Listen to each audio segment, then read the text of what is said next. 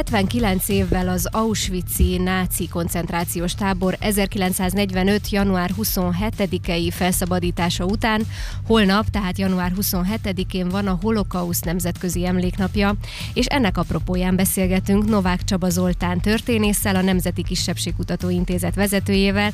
Jó reggelt neked, Zozó, vagy nem tudom, lehet, hogy már túl késő ezt mondani. Köszönjük, hogy eljöttél. Jó reggelt, korábban keltem a reggel, az hamarabb kezdődött, de hát vegyük úgy, hogy reggeli műsor, akkor maradjunk a reggel, és köszönöm szépen a meghívást. Beszéljünk akkor arról talán ö, első kérdésként, mivel ugye az emléknap lényege is az, hogy felelevenítse a történteket, hogy mit kellene tenni, hogyan kellene megemlékezni ahhoz, hogy ne felejtődjön el mindaz, ami történt a kollektív emlékezetben. Szerinted mi lenne a legjobb módja így most az emléknap alkalmával is akár? Hát, hogy minden illetékes tényező tegye a dolgát, és például a rádió is, akkor így, ahogy ti nagyon helyesen tettétek, emlékezzem meg elég gyakorisággal a történtekről. Nem szeretnék szkeptikus hangnemet ütni, de hát ugye Ászmántól már tudjuk, hogy a kollektív emlékezet az, az mennyire szelektív tud lenni, és generációról generációra hogyan kopik meg, és hogyha két generáció következés, két generáció után gyakorlatilag egy nagyon-nagyon erős történelmi esemény is, is megkopik, és ugye gondoljunk arra, hogy mondjak egy konkrét példát, hogy hogy a mostani generációnkból hányan és milyen mértékben mondjuk viszonyulnak pozitíven ahhoz, hogy a szomszédunkban háborúdul, tehát hogy meg kell büntetni uh-huh. valakit, meg hogy jogos, meg, meg stb. És 1944-ben, 45-ben még, még itt ebben a térségben egy olyan véres háború dúlt, amely ezrével, százezrével szedte az áldozatokat a hm. környékünkön.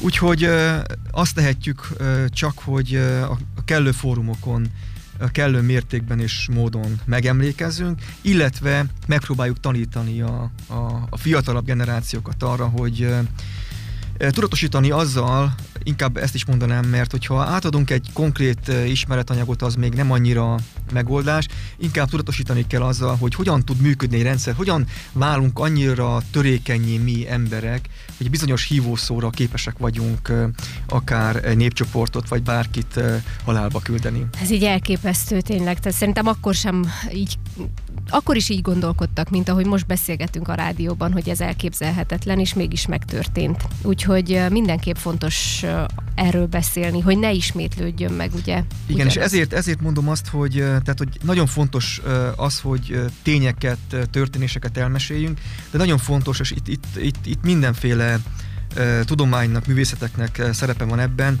hogy ezeket a folyamatoknak, ezeknek a folyamatoknak a mélységét mutassuk meg egy, egy jó filmmel, vagy egy jó beszélgetéssel, vagy egy jó előadással, hogy hogyan változik az emberi természet, vagy uh-huh. hogyan mhm. képes az emberi természet ilyen irányba változni, mert az emberi természet sajnos a holokauszt után és előtte sem alapjában nem változott. Tehát uh-huh. képes bizonyos körülmények, bizonyos hatások eredményeképpen úgy gondolkodni, ahogy a holokauszt során is történt, és képes volt korábban is, és le kell számolnunk azzal az illúzióval, hogy nem képes. Uh-huh. Ez megismétlődni ez, ez akár, meg, így van, hogyha meg, egyesülnek bizonyos faktorok. És tényleg érdekes és izgalmas, például voltak olyan kísérletek, vagy akár ilyen felmérések, hogyha nem mutatták az arcát az illetőnek, nem mondták, hogy ki az, hajlamosak voltak akár diákok vagy fiatalok kiválasztani Hitlert a legszimpatikusabb embernek, akit vezetőként választanának. Szóval nagyon, nagyon fontos az, hogy hogyan tudunk párhuzamot vonni, hogy igen, a, a mai világban kik lennének azok, akiknek nem kell feltétlenül ugye bizalmat szavazni, vagy hogy hogy, hogy tud ez, ez úgy egyesülni, vagy olyanná válni egy helyzet, akár a mai világban. Tehát, hogy ezt így átlátni nagyon nehéz, és talán akkor fontos szerepe van az oktatásnak is ebben, és neked ebben fontos szereped volt, hogy az oktatásban helyet kapjon a holokauszt külön tantárgyként, és miért lenne ez fontos? Ott is ö, hasonló dolgokra kellene koncentrálni, mint amiről most beszéltünk, hogy hogyan tudjuk meglátni azt, hogy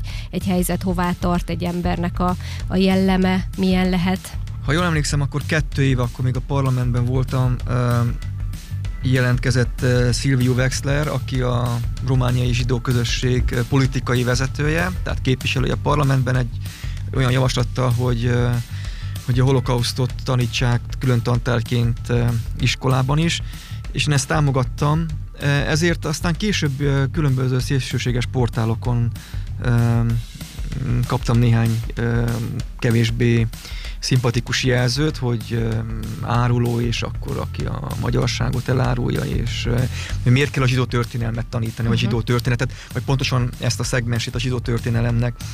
És én akkor azt mondtam, hogy a holokauszt és a közép-európai zsidók tragédiája az nem csak a zsidó történelem, az a mi történelmünk. A mi szomszédainkat, a mi magyar nyelven beszélő szomszédainkat vitték el 1944-ben, vagy sújtották különböző uh, diszkriminatív törvényekkel 44 előtt, és gyakorlatilag a mi társadalmunk volt képes uh, ki kell mondani, lealjasulni arra a szintre, hogy a legjobb esetben, tisztelet néhány kivételnek passzívan uh, végigkövette mm. azt, hogy embereket elvisznek, gettósítanak, és többségüket megölik, a szószoros értelmében elpusztítják, illetve a mi társadalmunk tagjai voltak azok, akik kifosztották az itt maradott házakat, és széthordták el ellopták magyarán a, a zsidó javakat. Tehát, hogy ez a mi történelmünk, és a, a zsidóság története az annyira egybeforr a különböző kelet-közép-európai országok történetével, hogy nem is lehet szétválasztani. Tehát amikor ezt a kérdést tanuljuk, akkor gyakorlatilag önmagunk elé tartunk egy tükröt, és én ezért tartottam fontosnak. Tanárfüggő az, hogy hogyan oktatják a zsidóság történetét, illetve a holokauszt történetét, sok mindenre van lehetőség. Ez uh-huh. nem mhm. zárja ki azt, hogy a saját történetünket is bevigyük. Beszéltetek erről, történet. hogy hogyan kellene ezt megközelíteni, hogyha tantárgyként? Hát nekem ötleteim vannak hát lévén, hogy, hogy tanítottam is egy időben. A parlamentnek nem az volt a dolga uh-huh. akkor, hogy erről, de volt vita a szakbizottságban, mindenképpen az oktatási szakbizottságban. Hogy hogyan kellene vita. ugye a generációknak átadni, átörökíteni, hogy hiteles képük legyen mégiscsak ugye a jövő ember emberének arról, hogy mi is történt a múltban?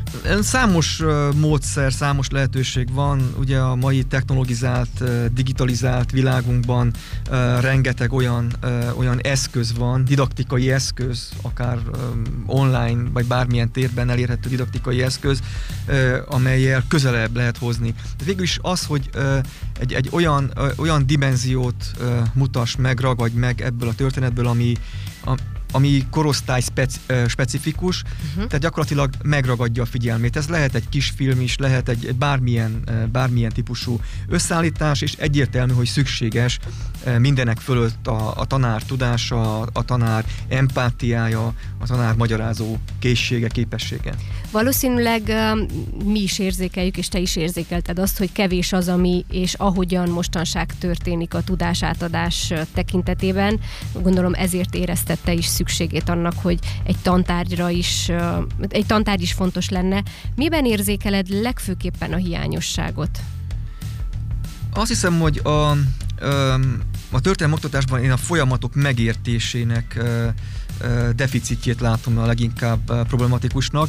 Tehát, amint az előbb is próbáltam említeni, hogy tudatosítani egy gyerekkel, egy generációval, egy, egy embercsoporttal azt, hogy hogyan működik az ember. Tehát a bizonyos történelmi helyzetekben, bizonyos történelmi kontextusban, körülmények, hatások közepette az ember, mint olyan, uh-huh. vagy a közösség, mint olyan, hogyan működik. Tehát én ezt látom az, az ilyen tantárgyak legfontosabb elemének, ezt látnám, és nem szeretném elvinni a, a beszélgetés témáját, de hogyha már a kommunizmus történetét is fogják oktatni, uh-huh. akkor szintén ezt látnám, hogy hogyan működik az ember egy diktatúrában, hogyan válik valaki hittel működtetőjévé, hogyan válik valaki kényszerből működtetőjévé, vagy hogyan válik valaki ellenállóvá, vagy passzív. Hogy felismerhetőbbek legyenek ezek a helyzetek, hogy kapcsoljunk, hogy hoppá, itt mintha Így az van. ismétlődne. És ugyanez, ugyanezen a holokausztal is. Tehát uh-huh. megvizsgálni azt, hogy hogyan jut egy társadalom egy olyan szintre, hogy, hogy elkezdünk félni a másiktól. Uh-huh. Tehát, hogy melyek azok a, megvannak a kutatások szociológiában, politológiában, történetírásban, hogy hogyan jut el egy társadalom egy kezdeti fázisból egy radikális fázisig. Tehát, hogy melyek azok a lépcsőfokok, amikor hmm. én azt mondom, hogy hát én tartok tőled például, és akkor uh, ugye ez, ez, ez egy általános jellemzője az emberi csoportoknak, a mi és az ő uh, dihotómiája, de innen aztán el lehet jutni oda is, hogy akkor te már gyanús vagy nekem, és ha már gyanús vagy, akkor már veszélyes is vagy, és bele lehet hajszolni egy társadalmat abba, hogy, hogy hogy nagyon ellenségesen viszonyuljon másokkal, ne talán akár fizikai agresszióra is törekedjen. Uh-huh. Gondoljunk csak 30 éve történt Marosvásárhelyen a Fekete Március. Ott is két közösséget sikerült egymásnak egymásba hajszolni, de ott van a ruandai népírtás, és hadd nem mondjam most az orosz-ukrán konfliktust, amelynek van egy a háborún túl egy, egy másik mélyebb dimenziója is. Visszakapcsolva a holokauszthoz engem az érdekelne, hogy mit tudsz arról, hogy más országokban így az emlékezet tudat, ez a, a, történteknek a felelevenítése, az átadása generációról generációra, az, az milyen formában működik, mi a különbség ahhoz képest, ami nálunk akár magyar közösségben, akár itt Romániában Amerikában nézve mi az, ami másként működik, és hogy miért van az, én legalábbis egy pici passzivitást, vagy tabunak érzem az, ezt a dolgot, hogy, hogy így nem igazán merünk, vagy nem is szeretnénk elhessegetjük magunktól ezt a gondolatot, hogy hogy ezzel foglalkozzunk magával a, az akkori eseményekkel. Ez, ez miért lehet? A különböző szakaszai voltak a holokauszt feldolgozásának itt Közép-Kelet-Európában. A kommunista diktatúra időszakában akár eszközként is használták a múlttal való leszámolásra, a régi politikai elit beszennyezésére, és de azt hiszem, hogy a művészetek érzékenyé váltak a, a, a 70-es, 80-as években is, akár a 60-as években ilyen, ilyen témakörben. Én azt gondolom, hogy hogy gyakorlatilag Románia is felzárkozott ezekhez a trendekhez a rendszerváltás után, valamikor azt hiszem, hogy 2001-ben, hogyha nem csal az emlékezetem, akkor megszületett szintén nyugati nyomásra, kérésre az úgynevezett jelentés a, a romániai holokausztról. Ez a mhm. raportfinálnak nevezték, amelyet helyi és nem és külföldi történészek állítottak össze. Ezzel Románia elismerte de facto, hogy igen, volt holokauszt uh-huh genocidium Románia területén, és nem csak Észak-Erdélyben, ahol ugye akkor magyar közigazgatás volt, hanem Transzisztiában, Beszarábiában és más moldovai településeken.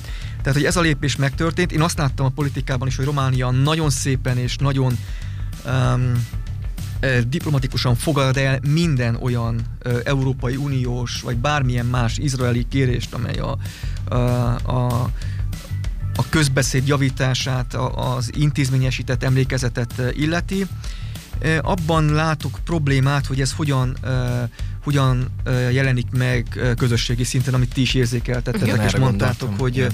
ez az oktatás, hogyha ez beindul, mindenképpen akkor egy újabb lépéssel előbbre leszünk, és de erre föl kell készíteni a tanárokat, akkor most így reklám véget, ha céljában megengedjétek, akkor mi intézetünk szervez a Csíkszeredai Pedagógusok Házával egy közös felkészítőt szakemberekkel, töri tanárok számára, hogy hogyan lehet tanítani, milyen módszerekkel. Tehát uh-huh. én azt gondolom, hogy hogy van, van, van egy ilyen törekvés. Aztán, hogy ez mennyire elég uh, ilyen felfokozott uh, helyzetben, mint amiben most vagyunk, uh, uh-huh. felfokozott érzelmi állapotban, úgy általában, uh, mennyire elég megállítani a szélsőségeket, uh, az egy, az egy jó kérdés. Arra én sem tudom a választ. Biztos, hogy ez egy érzékeny terület, tehát hogyha nincs is így elkülönítve tantárként, hanem amikor a történelem órán ugye a, mondjuk ez az időszak kerül megemlítésre, akkor nehéz lehet eldönteni, hogy mennyire lehet belemenni, hogyan kellene pontosan átadni, hogy, hogy ez megfelelő legyen. Beszéltünk ugye arról, hogy tantárgy formájában is jó lenne megközelíteni. Vannak az emléknapok is, amelyek felhívják a figyelmünket, vagy nem rákényszerítenek, ez nem egy jó szó, hanem alkalmat adnak igen, arra, hogy emlékezzünk. Ráfókuszáltatnak. Igen. igen, igen, de hogy még milyen formában kellene beszélnünk róla, vagy, vagy Hányszor gondolunk erre, vagy minek kapcsán tud eszünkbe jutni? Mi, mikor lenne fontos, vagy há, mennyit gondoljunk rá? Azt sem azt sem mondom, hogy ezt most, most minden nap és minden percben erre kell gondolni, mert az is egy, egy olyan, olyan feelinget, egy olyan életérzést hoz, amely uh-huh. nem kellemes.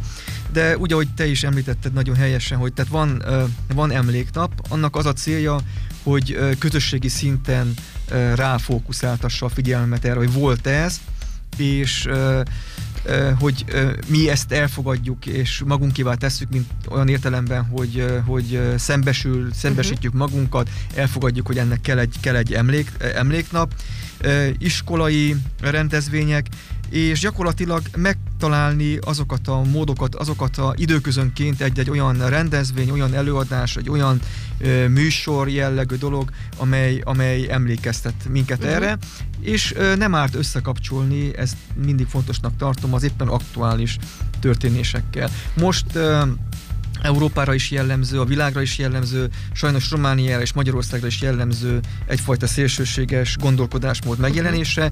Nos, hogyha erről beszélgettünk, akkor nyugodtan föl lehet hozni példaként, hogy lám, voltak már erre más formában példák, és, uh-huh. és, és, hogy ez mekkora tragédiával jár.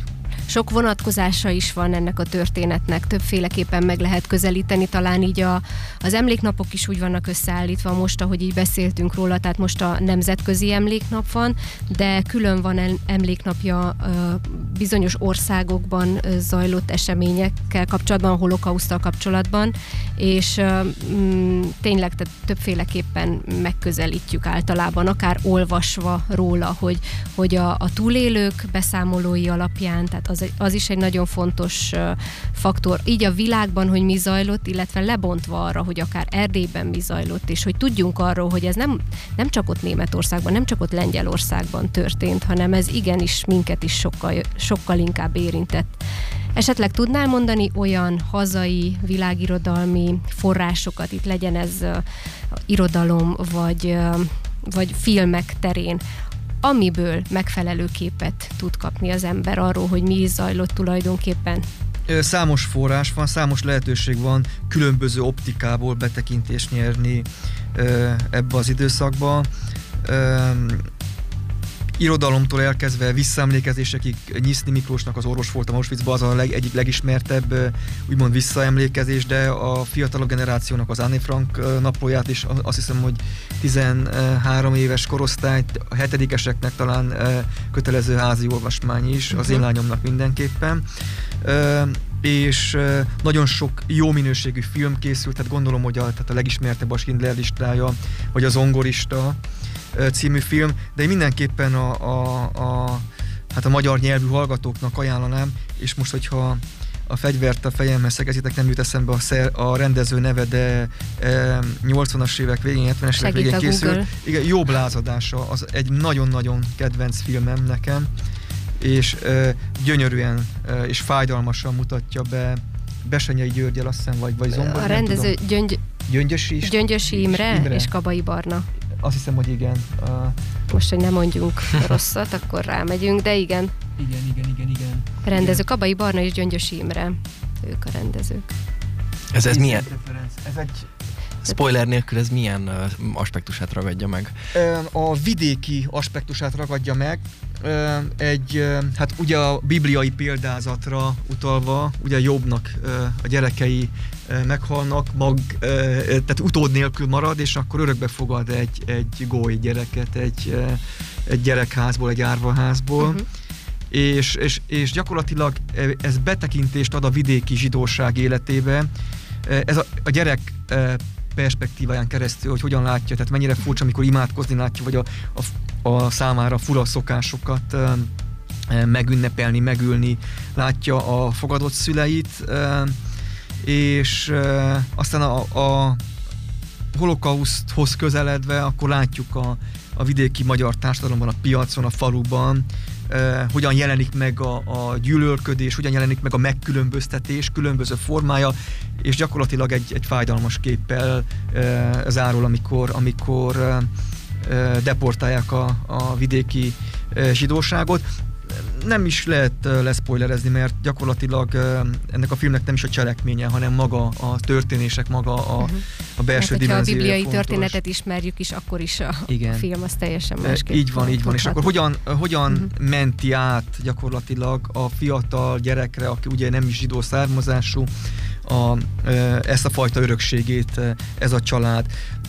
Amíg el nem felejtem, itt rengeteg dologról lehetne beszélni, a, ha még működik a centropa.com vagy centropa. de ezt le is tudjuk csekkolni itt akár együtt is. Ezt nem ismerem. Ez egy nagyobb... Centro? Uh, centropa.hu ja, vagy ja, .com. Centropa. Igen, közel, Közép-Európa, az a Central Europe-ból Centropa. Pont. Igen, igen, működik. Működik. Pont, pont, hu, pont, hu. Igen.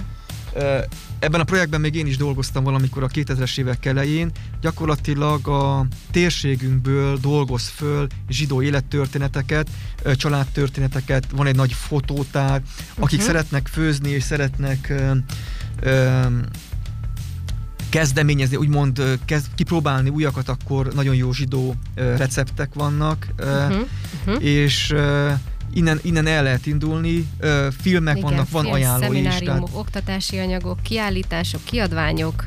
Szóval, szóval minden, minden, igen, uh-huh. minden. Aki tudományosan szeretne érdeklődni és elolvasni egy-egy elemzést, vagy bármit, akkor az a mi intézetünk honlapját is föl, fölütheti magyar, román nyelven, angol nyelven vannak tanulmányok, nagyobb uh-huh. összefoglalók.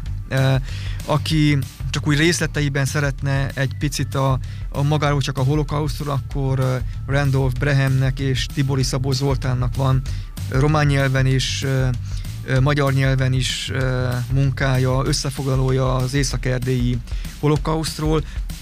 Nem tudom, hogy ez most fönt van a neten, akár online formában, vagy csak könyvformában, nekem könyvformában van meg, és nagyon, nagyon jó leírást ad minden olyan településről, ahol volt zsidó közösség, azoknak az előtörténetét, illetve a holokauszbeli történetét. A környékbelieknek azt, azt tanácsolom, hogy egy szép tavaszi napon menjenek el a gyerekekkel, vagy gyerekek nélkül, vagy mindegy, hogy uh-huh. kinek mivel, ki, vagy a kiskutyával, mellékes a zsidó temetőbe Marosvásárhelyen, Elindíthat az is egy Így van, megnézni egy, uh-huh. egy, egy egykori közösségnek a, uh-huh. a múltját, a zsinagógát is meg, meg lehet nézni, a neoló zsinagógát, illetve vidéken is. Nyárát Szereda mellett fedeztem fel már felnőtt fejjel az, akkor, az ottani zsidó temetőt, és az Ákosfalvi temető fölött is van még egy, egy rész, amit uh-huh. szintén meg lehet nézni. Ja, ez arra szó, ez egy kulturális emlékezett turizmusként ajánlom, egy picit úgy elmélyülni, szembesülni azzal, hogy, hogy mennyire mulandó, mennyire törékeny a, a, az életünk, és hogy igen, volt, volt ennek a térségnek, ennek a városnak, ennek a, a, az Erdélynek volt egy, volt egy ilyen lakosság, egy ilyen közössége, uh-huh. és hogy a történelem vihara most szépen fogalmazva, ilyen körte ilyen szétfújta, kifújta uh-huh. őket. És hogy ez legyen egy mementó, hogy, hogy minden emberi közösség és ember élet az törékeny, és a nagy történelmi viharoknak ki van téve bármikor. Uh-huh. Nekem még így eszembe jut a könyvek kapcsán, bár eléggé tehát nem is olyan rég sikerült rávenni magam, ez ilyen érdekes dolog, szóval velem is megtörtént az, amiről beszélünk, hogy félünk egy picit szembenézni a múlttal, hogy olvassak ebben a tematikában akár könyvet, vagy amiben van ilyen vonatkozás, ugye Edith Éva Égernek a, a Döntés című könyve, vagy az ajándék, Abszolút illetve Viktor Frankl, talán igen, neki igen. igent, mondj igent az életre. Pontosan. Azt még nem olvastam, de hogy az, az is rajta van a listán, amit viszont Edith Éva ígért, igen, és nagyon, nagyon jól hát ne, nem olyan, tehát én például úgy voltam ezzel, féltem szembenézni, filmek terén is, könyvek terén is, hogy ez, ez nagyon-nagyon le fog vinni, nagyon le fog hozni az életről. Én úgy képzeltem, hogy ezek a történetek olyanok is, és amit már tanultunk, vagy amit úgy tudok róla is el tudom képzelni, hogy ez számomra elegendő. Közben, amikor közel megyünk ehhez a történethez, és elkezdünk olvasni a témába, vagy megnézni egy filmet, akkor rájövünk, hogy, hogy nem ez a lényeg, ez nem, nem az, hogy lehoz az életről, pont az, hogy, hogy sok motivációt tudsz ebből meríteni, tényleg előre tud vinni. Nem. Abszolút, tehát hogyha egy jó feldolgozása van, uh-huh. akkor és tehát végül is valamilyen formában át is megéled azt a mhm. történetet, uh-huh. ugyanúgy, mint a, a pszichológiában a különböző uh-huh. dráma vagy más jellegű cselekvéssorozattal, azt magadévá is tudod tenni, át tudod élni, és adhat, igen, adhat, igen, adhat erőt arra is, vagy adhat, adhat pozitív gondolkodást, vagy gondolkodásmódot arra vonatkozóan, hogy akkor ezt hogyan tudod mellőzni. Elfelejtettem, de hogy, hogy beszélgetünk, eszembe jut, Szabó Istvánnak van egy film, amit nagyon sokan kritikával illettek, de szerintem érdemes megnézni legalább egyszer, én már vagy négyszer is láttam, a Napfény íze. Aha. amely egy, egy, magyar, egy magyarországi zsidó családot követ végig, azt hiszem, hogy három generáción keresztül. Uh-huh. Tehát a monarchia már, tehát a monarchiában kezdődik a, a kiegyezés után, a 48-as forradalom után a történet, és gyakorlatilag a, a, az 56-os forradalom utánig tart. Tehát, hogy ez egy nagyon-nagyon szép történet. Volt kritikai megfogalmazás is a filmmel szemben, hogy túl belezsúfolt kettő órában, azt hiszem, hogy kettő fél óra vagy kettő óra belezsúfolt három generáció történetét, és hogy ezt akkor, akkor ilyen, ilyen lólépésben kellett megtenni, de szerintem ezt, ezt látni kell, és, és neves külföldi szereplőkkel uh-huh. játszatja. Nem láttam ezt a filmet. Viszont a Saul fiát, igen, ja, most az Saul is eszembe jut Nemes Jeles és Lászlónak a filmje. Így van, így van, így van. Úgyhogy számtalan, számtalan forrás van. Nekem és azt a Tompa Andrea igen? új regénye is, én még nem, nem kezdtem el, Üssük be, hogy a pont, hogy ne tévesszem el, a címét már eltévesztettem, hogy kétszer akinek ajánlottam. Tehát sokszor nem halunk Igen, meg? sokszor nem halunk meg. Hm. Ez a, ez a, ez a, ez a igen, igen. Ez a könyv is egy, egy ilyen témát dolgoz föl. Uh-huh. Úgyhogy uh, számtalan, számtalan. Én egész közel kellett menjek egyébként ehhez a történethez, ahhoz, hogy nálam átbillenjen. Én uh, tiszta véletlenül jutottam el Auschwitzba, mert egy lengyelországi ilyen zarándoklat során az egyik napi pont az volt. Tehát nem feltétlenül oda készültem, és hát ott, ott billent át nekem ez, hogy most már akkor, ha én ide el tudtam jönni, és ezt kibírtam, akkor most már tudok róla olvasni, tudok róla filmeket nézni, tudok a történettel valamiféleképpen szembenézni. A, bocsánat, a Székely Csaba az igazság gyertyái című eladását is Nagyon jó. a vásárhelyiek azonnal váltsanak jegyet és nézzék meg. A Bözödújfalusi történet. Igen, Bözödújfalusi, nagyon kapcsolódik ehhez a történethez. Uh-huh.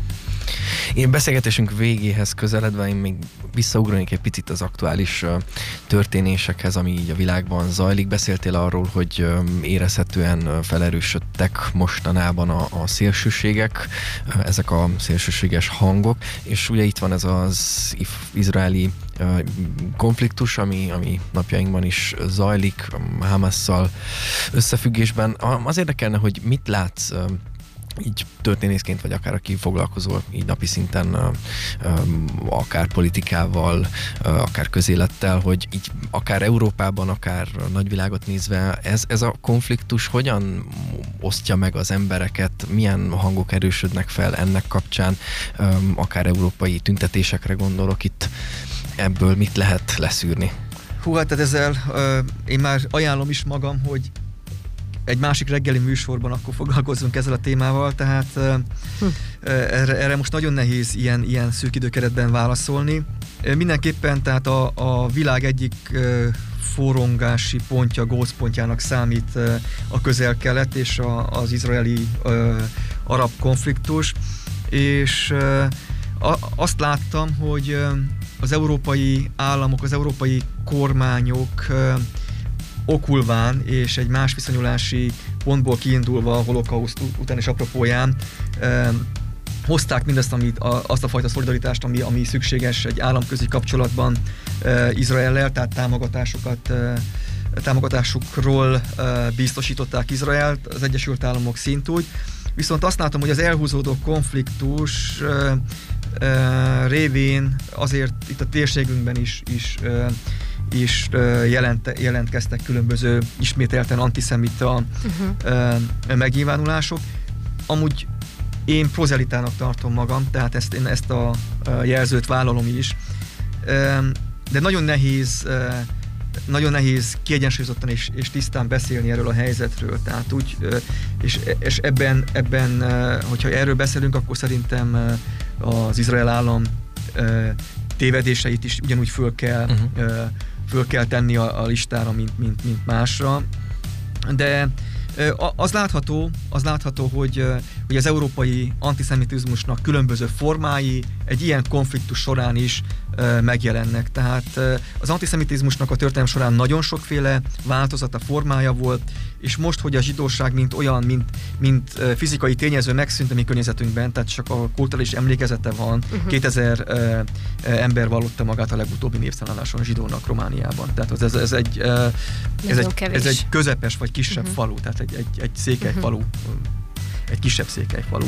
És de ennek a különböző formái megjelenhetnek újra és újra valamilyen bugópatakként előtörnek. Mm. Hát akkor szerintem maradjunk abban, hogy ezzel még foglalkozni fogunk. És, és szívesen akkor jövök és beszélgetek erről. Akkor beszéljünk, beszéljünk erről, mert nagyon tényleg nagyon sok szála van ennek a történetnek, így hogyha visszamegyünk a történetben a két kultúra, területi összefeszülések, stb. stb. Úgy, Csak annyit még a Gázáról, hogy, tehát, hogy eleve a struktúra, tehát amire épült ez a, a, az új izraeli állam, és ahogy épült, ahogy nagyon gyorsan kellett a második világháború után egyfajta bűntudattól is vezérelve létrehozni, ez, ez amúgy jogosan szerintem. Tehát ezek a struktúrák olyan, olyan elemeket tartalmaznak, tudjuk azt egy egyszerű példa, hogy, hogy ház olyan alapokra épül, amely, amely mozog, akkor, akkor meg, meg fog az, az repedezni. Nem és, volt meg ennek az ideje és nem, nem tudom, hogy lehetett volna ezt úgy, uh-huh. valamit nem lehet jól csinálni, uh-huh. csak, csak úgy hozzávetőlegesen jól. Tehát, hogy ezek, a, ezek az elemek, ezek, ezek mozognak, és nekem az a prognózisom, hogy hogy ez így is fog maradni még hosszú-hosszú időre. Hm. Köszönjük szépen, hogy itt voltál velünk, Novák Csaba Zoltánnal beszélgettünk. Köszönöm szépen a meghívást, és itt lehettem. És akkor még folytatjuk hm. valamikor. Egy másik, egy másik reggelen, Úgy akkor van. találkozunk. Szép napot, köszönjük szépen, hogy itt voltál. Köszönjük is.